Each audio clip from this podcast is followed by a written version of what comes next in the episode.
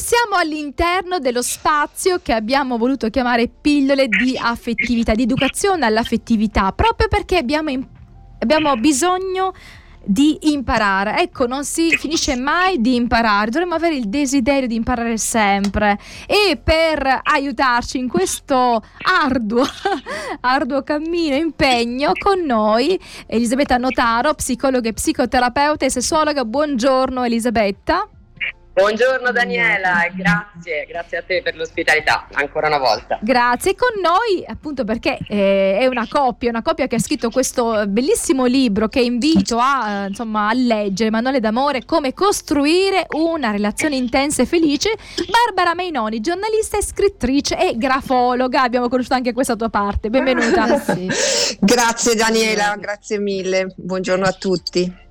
Allora, abbiamo parlato all'inizio dell'amore, il, come possiamo capire di amare, qual è il senso dell'amore. Ci siamo resi conto che ci sono, ci sono poi de, de, degli amori che sono amore, amore veleno, amore malato e eh, ci sono delle, eh, delle, relazioni che sono particolarmente no, pericolose, comunque che fanno del male.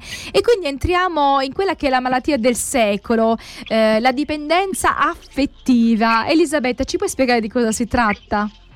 Sì, allora Daniela, nel nostro libro il capitolo sulla dipendenza affettiva e sul suo opposto che è il narcisismo l'abbiamo chiamato proprio ladri d'amore e immaturità affettiva. Ah.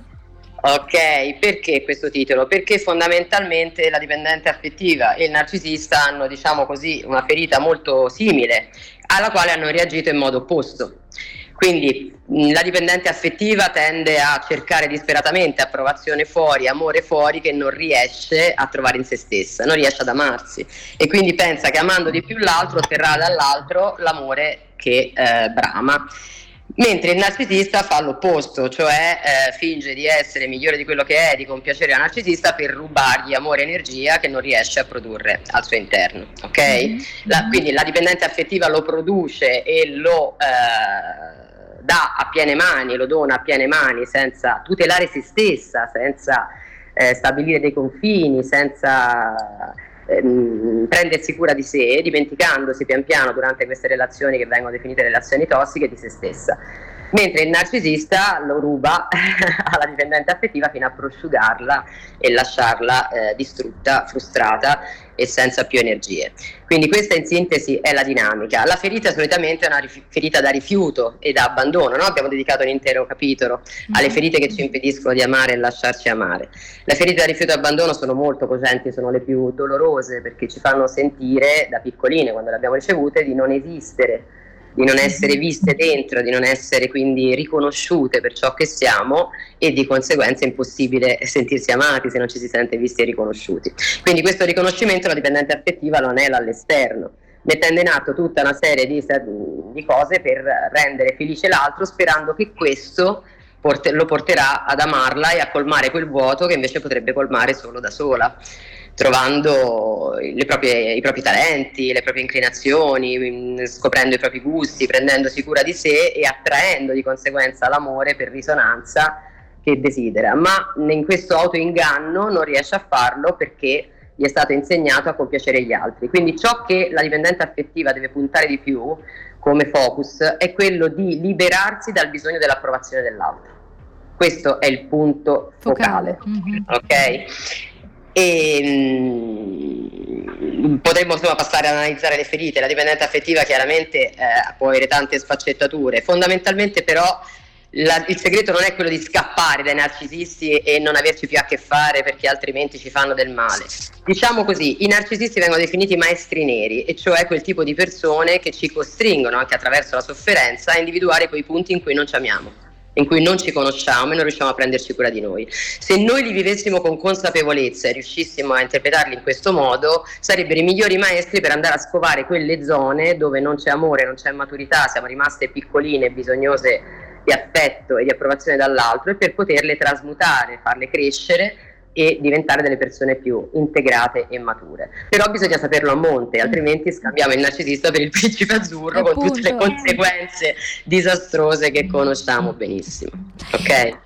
Grazie Elisabetta. Barbara, possiamo in sostanza cosa succede, no? Quindi sia al narcisista che alla dipendente affettiva, cosa succede poi? Magari sono, non so se hai degli esempi pratici, cosa, come ci puoi illustrare un po' eh, tutto questo? Ma guarda, a me eh, innanzitutto mi viene in mente che la situazione è un po' come eh, l'aspetto proprio della tossica dipendenza, eh, proprio del drogarsi, mm-hmm. perché alla fine, secondo me, ritornando eh, diciamo alla base della dipendenza, che eh, se noi pensiamo un tempo era proprio la dipendenza da sostanze, cioè noi pensiamo solo che la dipendenza affettiva in realtà è stata scoperta recentemente, perché prima si pensava alla eh, dipendenza proprio sulla questione delle sostanze oppure sulla questione del gioco d'azzardo, eccetera. E che cosa succede? Succede che tutto parte dalla parola dipendere, no? Di pendere, che significa letteralmente pendere giù da qualche cosa. Quindi essere aggrappati a questa data cosa o persona che ci sostiene, senza la quale cadremmo a pezzi, ci frantumeremmo, non riusciremmo a sopravvivere. Questo è un concetto molto forte e purtroppo estremamente attuale in quanto per una serie di motivi effettivamente mh, che cosa è successo? Che la dipendenza effettiva è diventata una problematica molto ma molto diffusa nelle nuove generazioni. Infatti adesso praticamente come dicevi tu all'inizio è considerata la malattia del secolo. Che cosa succede praticamente? Perché è bello secondo me anche capire eh, che noi appunto ci possiamo drogare mm-hmm. sia di sessualità che di legami affettivi, in quanto eh, entrambi, se interpretati e utilizzati dal nostro cervello in un certo modo, scatenano un rilascio di ormoni e neurotrasmettitori verso i quali è possibile instaurare una vera e propria dipendenza da sostanze endogene, giusto Elisabetta? È proprio così, cioè ovvero prodotte internamente dal nostro stesso cervello. Addirittura... Da un lato si soffre, scusa, da un lato si soffre, sì. ma dall'altro lato comunque questo, questa sofferenza produce delle sostanze che ci danno un senso di, di, piacere, se così possiamo dire. Quindi per questo ci leghiamo, è come la droga, sai che ti fa male, però quando in qualche maniera ti fa, ti fa stare bene bene, ti, ti produce quel, quel, piacere e allora continui e sempre poi probabilmente vuoi una dose ancora maggiore, forse anche in questo il rapporto diventa sempre più, diciamo, mm, più complesso, no? Assolutamente. Volevo... Non è solo il piacere, è soprattutto l'anestesia dal dolore che si ricerca, okay. oltre okay. il piacere. Mm-hmm. Tieni conto che tra... Scusate se vi interrompo sì. perché c'è un brano che fra poco parte, quindi sì. prima di eh, insomma eh, poi fermare il, a metà no, il discorso, ci ascoltiamo Francesco Gabbani e il titolo è interessante. Volevamo solo essere felici perché credo che poi le persone, no? sia il narcisista che chi ha una dipendenza affettiva, alla fine vuole essere felice a modo suo, però in realtà non trova questa felicità. Quindi stiamo parlando di dipendenza affettiva, di narcisismo e del fatto che tutto questo produce eh, nelle persone che vivono no, questo modo di amare un certo piacere a causa di questi neurotrasmettitori di ormoni che vanno messi in circolo. Allora andiamo un po' più eh, nel concreto perché siccome, come diciamo, è la malattia del secolo, vorrei e grazie a voi vorrei poter aiutare quanti ci seguono a eh, pot- guardarsi dentro e leggere anche dei buoni libri. Io consiglio il vostro, ma sicuramente eh, ce ne sono anche altri, quindi io penso che più di un libro possa anche essere eh, fondamentale, perché il vostro credo sia proprio un manuale dove mette e dà tanti consigli su tante tematiche che riguardano le relazioni. Poi si possono anche approfondire le varie tematiche, no? secondo la, quello che è il proprio vissuto. Allora, eh, Barbara, tu stavi mm, cercando di farci capire ancora meglio, no? andando sul, sul concreto, sul, su cosa succede. Sì, no, mi piaceva fare proprio questo rapporto, questo, come dire, confronto fra la dipendenza da sostanze, che forse per certi aspetti alcuni magari la capisce quasi meglio, con la dipendenza affettiva, che tra l'altro eh, eh, devo dire che è stato mh, anche motivo di discussione alla Camera dei Deputati, eh, non so se ti ricordi quando ne avevamo parlato Daniela nel sì. 2017, perché avevano parlato proprio allora all'inizio delle tramite traendo spunto dal libro Relazioni pericolose di Claudia Moscovici mm. e avevano fatto un raffronto anche proprio per far capire quali erano le dinamiche che poi sono le stesse, però qui che cos'è che succede? Che uno rimane aggrappato alla persona, rimane aggrappato alla relazione, non alla sostanza, ma in pratica la dinamica diciamo fisica biologica è un po' quella. Mm-hmm. Brava, sì, proprio, proprio così, proprio così. E che cosa succede poi, devo dire? Che la ferita in realtà che noi ci portiamo appresso ci impedisce proprio di fluire serenamente in armonia con la vita, per cui noi non ce ne rendiamo, come dicevi tu prima, mh, giustamente eh, conto, perché? Perché noi abbiamo come sviluppato una corazza che ci impedisce di diventare quello che noi siamo veramente, cioè le persone non se ne rendono davvero neanche conto, per quello è importante parlarne ed è anche importante ricucirla, perché se no una persona rischia di andare avanti tutta la vita senza nemmeno essere davvero la reale persona che dovrebbe essere.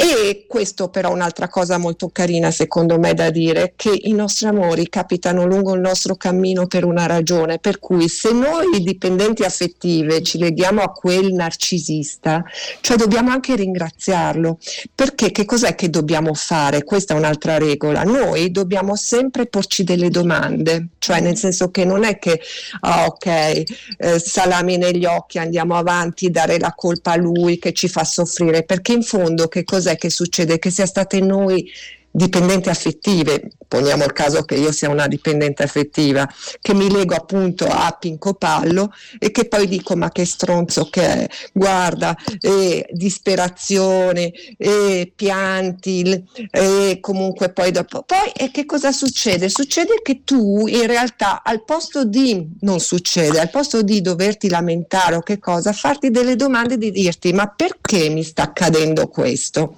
Perché ti può accadere una volta però poi ti può accadere la certo, seconda volta. La ripetizione significa che c'è qualcosa che non quadra, no? Una volta eh, può errare è umano, ma ricadere, allora dobbiamo rifletterci. E io, dipendente affettiva, che cosa mi devo chiedere? Mi devo interrogare su quanto ho sepolto e riconosco por- poco quella parte di me che ha tanto bisogno di attenzione, che poi io in realtà lo cerco tramite l'altro, è lì lo sbaglio, cioè è tutto un un, ma, eh, Elisabetta, di anche tu quello perché effettivamente oltretutto è la tua tesi, oltretutto tu lavori tantissimo, io sono solo una giornalista, una grafologa, tu sei la grandissima esperta. Hai avuto tanti Prosse... pazienti immagino, no? Al maschile e al femminile. Certo, diciamo pure che nelle relazioni ci si ammala e nelle relazioni si guarisce, no? Anche questo l'abbiamo spiegato molto bene nel nostro libro. Noi non possiamo vivere senza relazioni, sono fondamentali sia per crescere che per andare a scovare quelle parti di noi dove non ci vediamo, non ci sentiamo, non, non siamo connesse in modo adulto ai, al nostro sentire e al nostro essere. Quindi le persone a cui ci leghiamo ogni volta ci fanno da specchio e ci fanno capire quale parte di noi in quel momento sta emergendo, perché chiaramente non possiamo lavorare su tutti i nostri problemi contemporaneamente. Nella vita, man mano che li incontriamo, che queste ombre premono per emergere, essere portate in luce, ci capita di conoscere proprio quel narcisista che risveglia quella tematica che può essere eh, di vario genere, quindi ci sarà il narcisista che ci risveglia la tematica di non piacerci fisicamente, più tipico delle giovanissime ad esempio, no? il rapporto cattivo col corpo, pessimo con il corpo che hanno molte ragazze, spesso gli fa incontrare il narcisista che all'inizio le fa sentire bellissime e poi comincia a criticarle, guarda sei ingrassata, guarda quel vestito non ti sta bene, guarda eh, quella la tua amica è più bella di te e così via. Quindi perché il narcisista va a farci male proprio su quella ferita, per esempio, nella giovanissima che non si piace? Perché è quello l'aspetto su cui dobbiamo lavorare, imparare ad amarci, accettarci, accoglierci con i nostri pregi e difetti, valorizzarci laddove possiamo, ma senza ehm, giudicarci, disprezzarci o pensare che se non siamo bellissime non verremo amate. Perché poi il problema di fondo è questo, è l'amore condizionato. Viviamo un po' tutti no? in un mondo in cui ci viene... Mh, passato il messaggio che l'amore sia condizionato. Se non siamo abbastanza belle, se non siamo abbastanza brave, se non siamo abbastanza intelligenti, capaci, se non abbiamo ottimi risultati, non meritiamo l'amore. Questo purtroppo è un problema che si instaura da piccoline quando i genitori, con le migliori intenzioni, sappiamo che la strada per l'inferno spesso è la stregata delle migliori intenzioni, i genitori ci trasmettono questo tipo di messaggi. Se fai questo, ecco. allora ti voglio bene, se non fai questo, non ti voglio se bene. Se non fai questo, fai soffrire mamma, se non fai questo, non ti voglio bene, se non fai questo, ci fai stare male, se non fai questo, non sei una brava bambina. Difficilmente ci viene passato il messaggio ti amo per ciò che sei e non per ciò che fai. Questo chiaramente poi verrà riprodotto pari pari nelle relazioni, per cui cercheremo di essere perfette e se non lo siamo cadiamo a pezzi. E qui il narcisista può esserci utilissimo perché lui per sua natura si approfitta okay, di questa debolezza, di questo nostro amore condizionato verso noi stessi, ripete la dinamica dall'esterno e mentre noi combattiamo per conquistare lui, in realtà non sappiamo che stiamo tentando di riconquistare noi stessi. Quindi se l'epilogo è positivo, a un certo punto la dipendente affettiva stremata si stanca, si stufa, molla il narcisista e ricomincia a ricostruire se stessa, magari attraverso anche un percorso terapeutico, dei libri, come abbiamo detto, e tutta una serie di strumenti. Quello che dicevo è che è importante anche, soprattutto per le donne, ma anche per gli uomini, che ehm, si acceda si pre- a delle discipline che ci possano riconnettere con il nostro cuore, con il nostro sentire e con il nostro corpo. Perché ricordiamoci che esiste una saggezza antichissima che è scritta nel nostro corpo che è molto precedente alla mente, a tutto quello che impara la mente in questa vita. Il corpo sa, no? dice sempre la mia maestra di meditazione, cinque ritmi, Ambolessa Lencioni, il corpo sa, il corpo, basta connettersi a lui e lui ci manda le risposte. Spesso queste ragazze sono disconnesse dal corpo, usano il corpo un po' come un manichino da vestire, un manichino da portare in palestra, un manichino da esibire, ma non sono connesse al proprio sentire, perché altrimenti capir- sentirebbero già dall'inizio quando avviene la prima manipolazione, quando avviene il primo abuso, quando avviene la prima violazione o invasione dei confini questo invece non viene percepito perché il corpo è anestetizzato, sì, mm-hmm. magari ha una sessualità, magari sente le sensazioni di base, ma non sente le emozioni più profonde, ok, verso se stesso. Quindi queste discipline, la meditazione, la danza e tutta una serie di altre, la yoga, insomma sappiamo che ce ne sono tante, possono aiutarci a riconnetterci al corpo e a ritrovare quella presenza, no? quel vissuto nel presente che ci permette di riconoscere la manipolazione, diciamo così, istintivamente mm-hmm. e non arrivare alle situazioni poi eh, drammatiche che conosciamo. Okay. Sono tutte cose veramente interessantissime su cui vogliamo eh, ritornare, no? perché sono tutte, tutte, problematiche vere e riuscire a fare quello che voi dite, cioè quando ti rendi conto che c'è qualcosa che ti punge, non, eh, qualcosa che ti punge più di un'altra cosa, ma perché questa cosa detta, questa cosa fatta mi, mi ha ferito così tanto, no? quindi scoprire qual è eh, il motivo per cui eh, quella frase, quell'atteggiamento no, ci ha ferito e trovare, e trovare la, l'origine di quella, eh, di quella ferita che quel momento, quell'atteggiamento, quella parola ha solo risvegliato, ma già c'era. E il fatto che noi corriamo così velocemente sempre nella nostra vita ci impedisce di riconnetterci a quelle che sono leggi della natura, che hanno a che fare con i giusti tempi, con la meditazione, con la riflessione. Quindi eh, per chi è credente, no, praticare anche la meditazione spirituale, quello può essere utile, ricongiungersi al, anche al valore che abbiamo, no? sapere che abbiamo un valore, eh, che, che, siamo, che siamo unici, che siamo speciali. E questo non significa essere perfetti, essere proprio sempre in linea, c'è,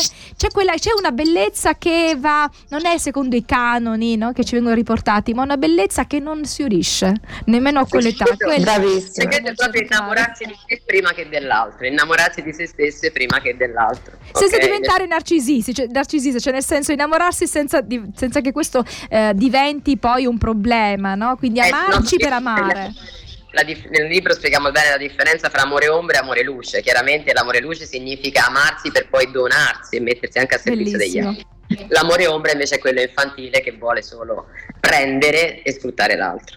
Grazie Elisabetta, grazie, grazie, Barbara, ci sentiamo grazie, tutti giorni per continuare su questa sci e grazie per questo libro che avete scritto a quattro mani, che è questo manuale, un manuale d'amore che aiuta per costruire una relazione intensa e felice. Grazie, alla prossima. Grazie, grazie mille a te, grazie.